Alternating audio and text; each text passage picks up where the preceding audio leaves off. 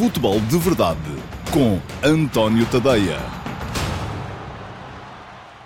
Olá, muito bom dia a todos. Eu sou António Tadeia. Este é o Futebol de Verdade de sexta-feira, dia 20 de dezembro de 2019. Última edição da semana. Edição que tem jogos para rever de ontem, tem jogos para antever no próximo fim de semana. Vai decidir-se uh, quem vai estar na Final Four da Taça da Liga. Já se sabe para já quem está nos quartos de final da Taça de Portugal. São as duas competições que vivem um bocadinho na sombra da, da Liga Portuguesa, mas que são naturalmente importantes, porque há, há naturalmente também troféus a conquistar, glória a conquistar e há muitas equipas interessadas neles também. Bom, Hoje vou falar dos jogos de ontem. O Flóculo Porto ganhou ao Santa Clara por 1 a 0, com alguma dificuldade, é verdade. Uh, o Flóculo Famalicão ganhou ao Mafra por 3 a 0. Uh, também só na segunda parte é que os famalicenses arrancaram para a vitória. E os dois jogos foram, uh, naturalmente, marcados pelo que aconteceu ontem em todo o país. Quem é que não esteve ontem uh, perdido no trânsito? Olha, ontem foram mais de duas horas para fazer os dois quilómetros daqui até a minha casa. Enfim, é o normal quando chove muito e um, ah, aquilo que aconteceu ontem foi isso mesmo, muita chuva, relevados praticamente impraticáveis e toda a gente a dizer, mas porquê é que se joga nestas condições? Os jogos, de... e depois também quando não se joga, que é o que vai acontecer agora a seguir no período do Natal e do meu ponto de vista devia jogar-se, toda a gente a dizer, mas porquê é que não se joga? Enfim, uh, nós queixamos-nos demais. Eu tenho um bocadinho essa ideia, uh, há sempre alguma coisa que está mal, preferimos sempre ver o copo meio vazio em vez de vermos o copo meio cheio, e aquilo que me parece é que uh, ontem jogou-se, as condições foram difíceis, mas Ainda bem que se jogou, porque uh, havia condições regulamentares para se jogar. E uh, é verdade que uh, a bola não rola como rolaria noutras circunstâncias, é verdade também que torna-se um bocadinho moltaria, porque não se sabe se a bola vai resvalar, se vai ficar presa, enfim. Uh, mas é futebol. E o futebol, há quem diga que é uma modalidade de inverno, é um desporto de inverno, e ontem voltou então aquele lugar comum, uh, que é o general inverno, de que se falava tantas vezes antigamente, quando os relevados eram bem piores do que aquilo que são hoje, e quando alguns nem releva tinham. Uh, enfim, hoje já nem, nem pouco mais ou menos. Vamos então entrar nos jogos de ontem. Antes tenho que vos lembrar que uh, podem deixar perguntas, quer estejam a ver em direto no Instagram, no Facebook ou no YouTube. Um, qualquer destas três plataformas é válida. Uh, quem estiver a ver o programa em direto pode deixar uma pergunta. Não tem que ser sobre os temas que vou falar hoje, tem que ser sobre futebol e eu no final responderei àquela que for escolhida pela uh, equipa que me apoia neste futebol de verdade. Um, em relação aos jogos de ontem, o Flóculo Porto teve mais dificuldades do que as esperadas para ganhar ao Santa Clara. Marcou ainda assim relativamente cedo, e ainda bem para os portistas, porque depois tornou-se muito mais difícil jogar. Uh, mas uh, vimos um Santa Clara melhor do que aquilo que tínhamos visto no fim de semana contra o Sporting, uh, na última jornada de campeonato. e, aliás, não foi no fim de semana, foi na segunda-feira, porque o jogo tinha sido adiado. mas também o Flóculo Porto insistir muito no, no, nesta, naquilo que já parece ser quase uma nova identidade. Uma equipa que troca mais a bola, que já não vai tanto à procura da explosão, não vai tanto à procura da profundidade. parece que está Sérgio Conceição a querer mudar ali relativamente à face desta, desta equipa. Ontem, Nakajima foi importante para a forma como o Porto uh, uh, atuou nesse, nesse ponto de vista. Até foi ele a marcar o golo. Mas, uh, em relação ao jogo, há também, naturalmente, que recolocar aqui a questão das queixas de arbitragem que fizeram os jogadores e os sobretudo os dirigentes do Santa Clara no final da partida.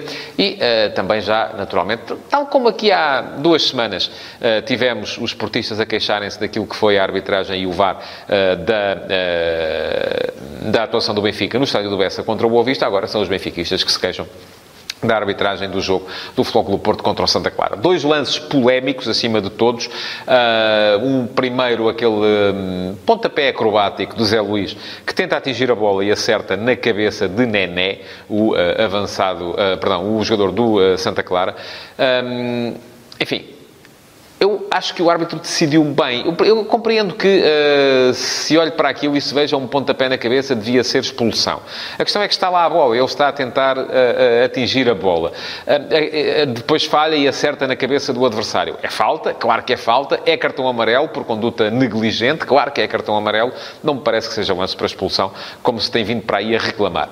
Diferente a questão da decisão de Fábio Veríssimo no lance do golo de Nakajima, porque aí sim parece-me que há falta de Corona sobre Abdo Conté, que é empurrado no peito. É verdade que o empurrão não é muito vigoroso, que se podia colocar aqui a tal questão da intensidade, mas há intensidade para o jogador do Santa Clara cair da maneira como caiu. Enfim, admito que não. Uh, admito que o lance não seja muito intenso. Não me parece, no entanto, que ele caia naquela zona cinzenta de que já falei aqui, porque há de facto um empurrão a duas mãos no peito. Uh, se calhar, se o jogador do Santa Clara não tem uh, teatralizado tanto a queda, se calhar a falta tinha sido marcada, mas a verdade é que a falta, do meu ponto de vista, existia, e é também esse o ponto de vista da maior parte dos especialistas de arbitragem, portanto, foi ferido de ilegalidade o gol de Nakajima. Não quero com isto dizer, porque não sou nada adepto dessas ligas contrafactuais que vão retirar os, os golos irregulares e vão dar golos por penaltis não assinalados, enfim, uh, uma vitória de uma equipa como o Flóculo Porto por 1 a 0 em casa contra o Santa Clara, mesmo com um gol irregular, uh, ninguém me garante que se aquele gol não tivesse sido marcado, que o Flóculo Porto não continuaria à procura dele e que não chegaria a encontrá-lo porque o jogo estava 0 a 0. Portanto, não vou dizer aqui que o Flóculo Porto não ganharia o jogo, a verdade é que o ganhou com um gol que, do meu ponto de vista, de facto, foi irregular.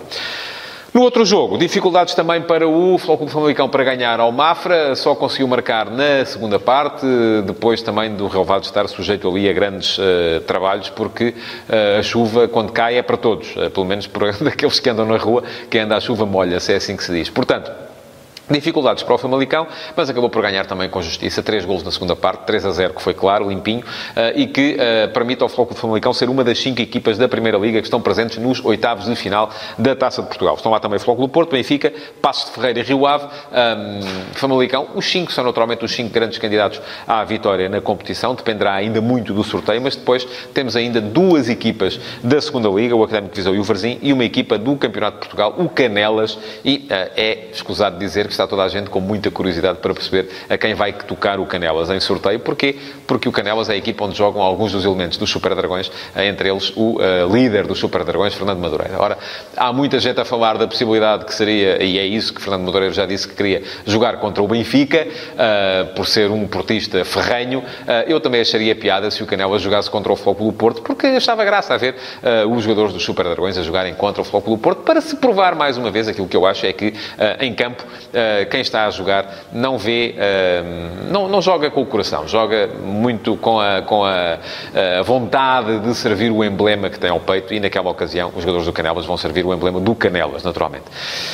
A questão da, do tempo, eh, e eu eh, queria falar aqui um bocadinho sobre ela porque uh, me parece que há aqui duas, duas maneiras de ver este, este tema. Um é o de ter havido muita gente a queixar-se que, perante as condições que se verificaram ontem e anteontem também, aliás, até a mim me deu pena ver, por exemplo, os adeptos do Sporting Clube de Espinho na bancada descoberta no estádio da capital do Móvel, a apanharem com toda aquela chuva em cima no jogo contra o Passo de Ferreira, mas há muita gente a achar que, perante estas condições, enfim, se devia uh, cancelar os jogos, adiar. Mas não há datas, amigos. A questão é que não há datas. Vai-se adiar para quando, não é? As datas estão preenchidas. É muito complicado estar a mexer no calendário só porque cai um bocadinho de chuva. Eu uh, já tenho alguma idade e apanhei muita chuvinha por esses campos de futebol do país no tempo em que não havia bancadas cobertas, em que não havia acessos que não fossem repletos de lama, e não quero com isto estar a dizer agora aqui que no meu tempo é que era bom. Não, ainda bem que as coisas são uh, diferentes agora, não tenho nada esse, esse espírito, essa perspectiva, uh, mas uh, há condições, houve condições mais do que suficientes, não só do ponto de vista regulamentar, porque desde que a bola role e não flutue, há condições para que se jogue, desde que se vejam as linhas no relevado, há condições para que se jogue, e isso aconteceu em todos os jogos aquilo que se pode dizer é que os jogos não são tão belos, não são tão uh, plásticos, não são tão uh, justos até, sim, é verdade, mas, enfim, há uma coisa que nós não podemos controlar que é o tempo. Portanto, acho muito bem que se tenha jogado e o futebol, de facto, joga-se durante o inverno e devia jogar-se mais. Esse é o meu prisma, é o meu, é o meu ponto de vista. Aquilo que eu acho que está errado é que o campeonato interrompa outra vez durante tanto tempo porque vem aí o Natal. Caramba, o Natal é precisamente o período em que as pessoas, nós, os consumidores, quem gosta de ver futebol, quem paga para ver futebol, uh, tem mais tempo, mais dinheiro, mais disponibilidade. E é nessa altura que o negócio o futebol para e diz agora vocês têm tempo, têm dinheiro, têm disponibilidade, mas a nós não nos apetece. Portanto, vamos aqui fazer uma pausazinha, porque queremos ir festejar o Natal, queremos ir festejar o Ano Novo. E agora diz você que se calhar até tem tolerância de ponto no dia do, uh, no dia, nos dias de Natal, nos feriados de Natal, nos feriados de Ano Novo. Ah, mas os jogadores também têm direito a isso. Enfim, pois têm, todos nós temos. Mas há profissões que se escolhem e que se sabe uh, que vamos ter que estar sujeitos a questões de calendário.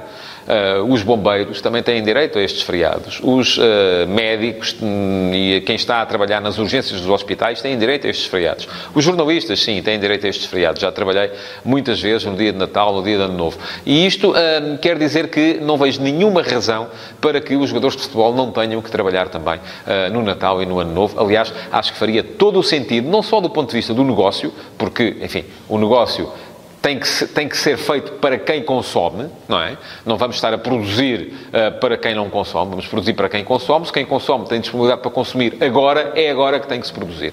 E depois também, até do ponto de vista competitivo, porque me parece que é muito complicado para os treinadores, e já alguns se queixaram disso, uh, estarem a ver as suas equipas constantemente sujeitas a este tipo de interrupções. Já repararam que o campeonato não faz mais do que 3, 4 jornadas consecutivas e depois vem sempre uma interrupção de 3, 4 semanas?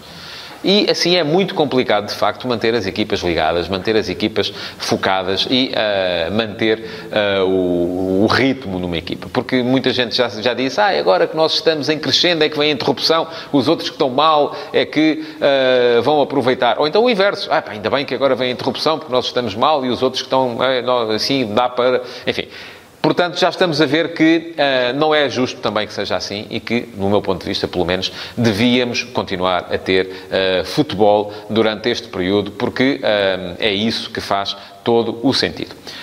Antes de entrar na pergunta do dia, uma uh, pequena menção para um uh, negócio que aparentemente está para se fazer, enfim, veremos se se faz ou não, uh, que é a chegada, eventual chegada de Weigl ao Benfica. Weigl é um médio extraordinário, um jogador que no Borussia Dortmund foi perdendo espaço, que tem condições para ser claramente um jogador de top no campeonato português, assim o Benfica consiga convencê-lo a ele e ao Borussia a ceder os seus préstimos. Agora, aquilo que eu tenho tenho uh, algumas dúvidas é que haja capacidade em Portugal para seduzir um jogador internacional alemão eh, que, naturalmente, por ser jovem ainda, tem a perspectiva de voltar uh, à seleção nacional da, da, Alemanha e que não quererá, certamente, também uh, vir para um campeonato periférico como é o campeonato português. Esse é que é o grande problema. Não é sequer uma questão de dinheiro, porque o Benfica já provou uh, no último mercado que tem, neste momento, condições para seduzir, em termos monetários, os clubes a separarem-se dos seus ativos. Enfim, o Benfica pagou 20 milhões por Raul de Tomás e tem-o lá paradinho à espera que ele valorize. Uh, pagou 17 milhões por Vinícius e teve piada uh, até uh, Bruno Lage quando disse que, enfim, se tenho 20 milhões no banco com De Tomás, se meteu ao Vinícius são 17, a diferença não é assim muita. E é verdade. o que isto prova é que há uma grande capacidade de investimento já dos principais clubes portugueses, aqueles que andam na Liga dos Campeões, pelo menos, e não é com certeza por aí que Portugal vai deixar de ver alguns dos melhores futbolistas europeus da atualidade. Pelo menos aqueles que os principais clubes não querem, porque aí já seria diferente diferente. Enfim, nós estamos aqui a falar do Benfica, ir buscar Messi ao Barcelona ou Cristiano Ronaldo à, à Juventus. Estamos a falar de Weigl, que já não é uh, titular de plano direito no Borussia e que pode, com certeza, uh, decidir aceitar este tipo de desafios. Mas Há outra questão que é a noção que esses jogadores têm que depois, se vierem para um campeonato periférico, não estarão tão visíveis para o respectivo selecionador nacional e que estarão a dar um passo atrás na carreira. Aliás, terá, terá sido isso que se passou com Lucas Waldschmidt, por exemplo, que o Benfica não conseguiu convencer a vir para Portugal quando um, parecia ter já as negociações bem, bem, bem avançadas. Vamos ver como é que correm as coisas, se janeiro vai trazer novidades uh, sob esse ponto de vista. Aquilo que posso dizer-vos é que a partir de janeiro vamos ter uma secçãozinha de mercado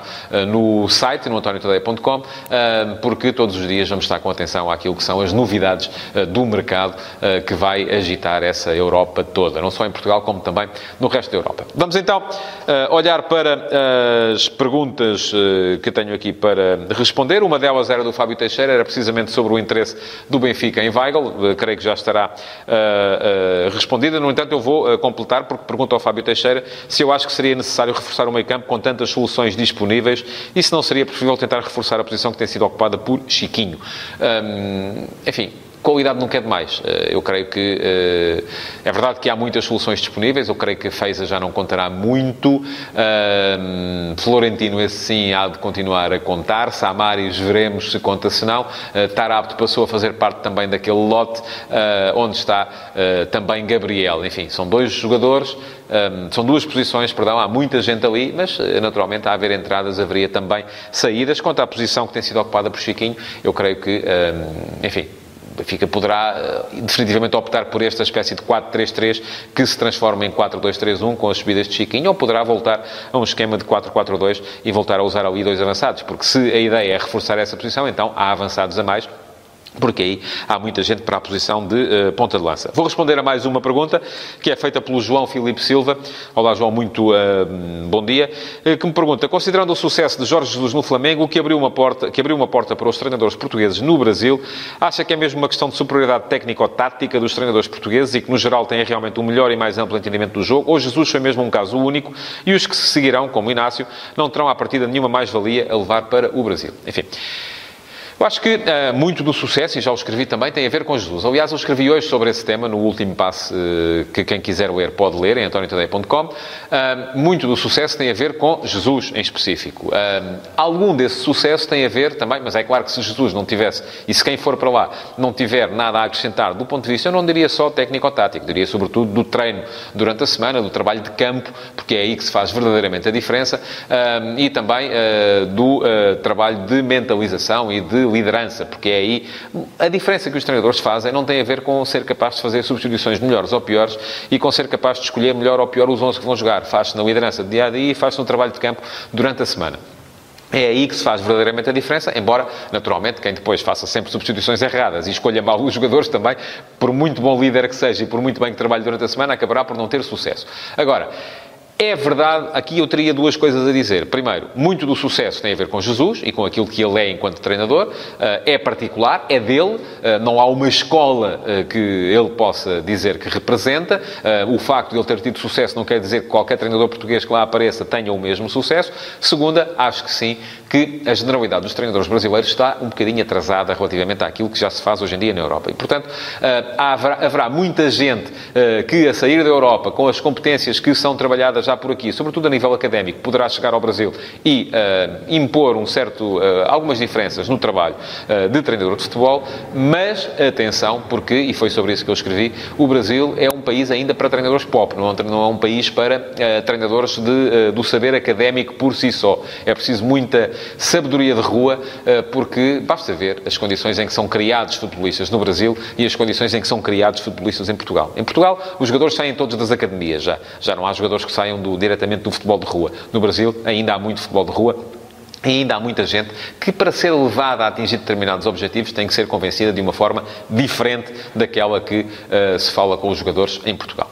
E pronto, chegamos ao fim do Futebol de Verdade de hoje. Uh, queria pedir-vos então para uh, reagirem, para colocarem o vosso like, para partilharem, as partilhas estão outra vez a cair e preciso da vossa ajuda nesse aspecto, e para uh, comentarem este Futebol de Verdade.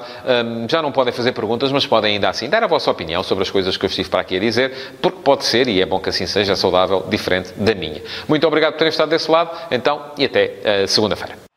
Futebol de Verdade em direto de segunda a sexta-feira, às 12h30, no Facebook de António Tadeia.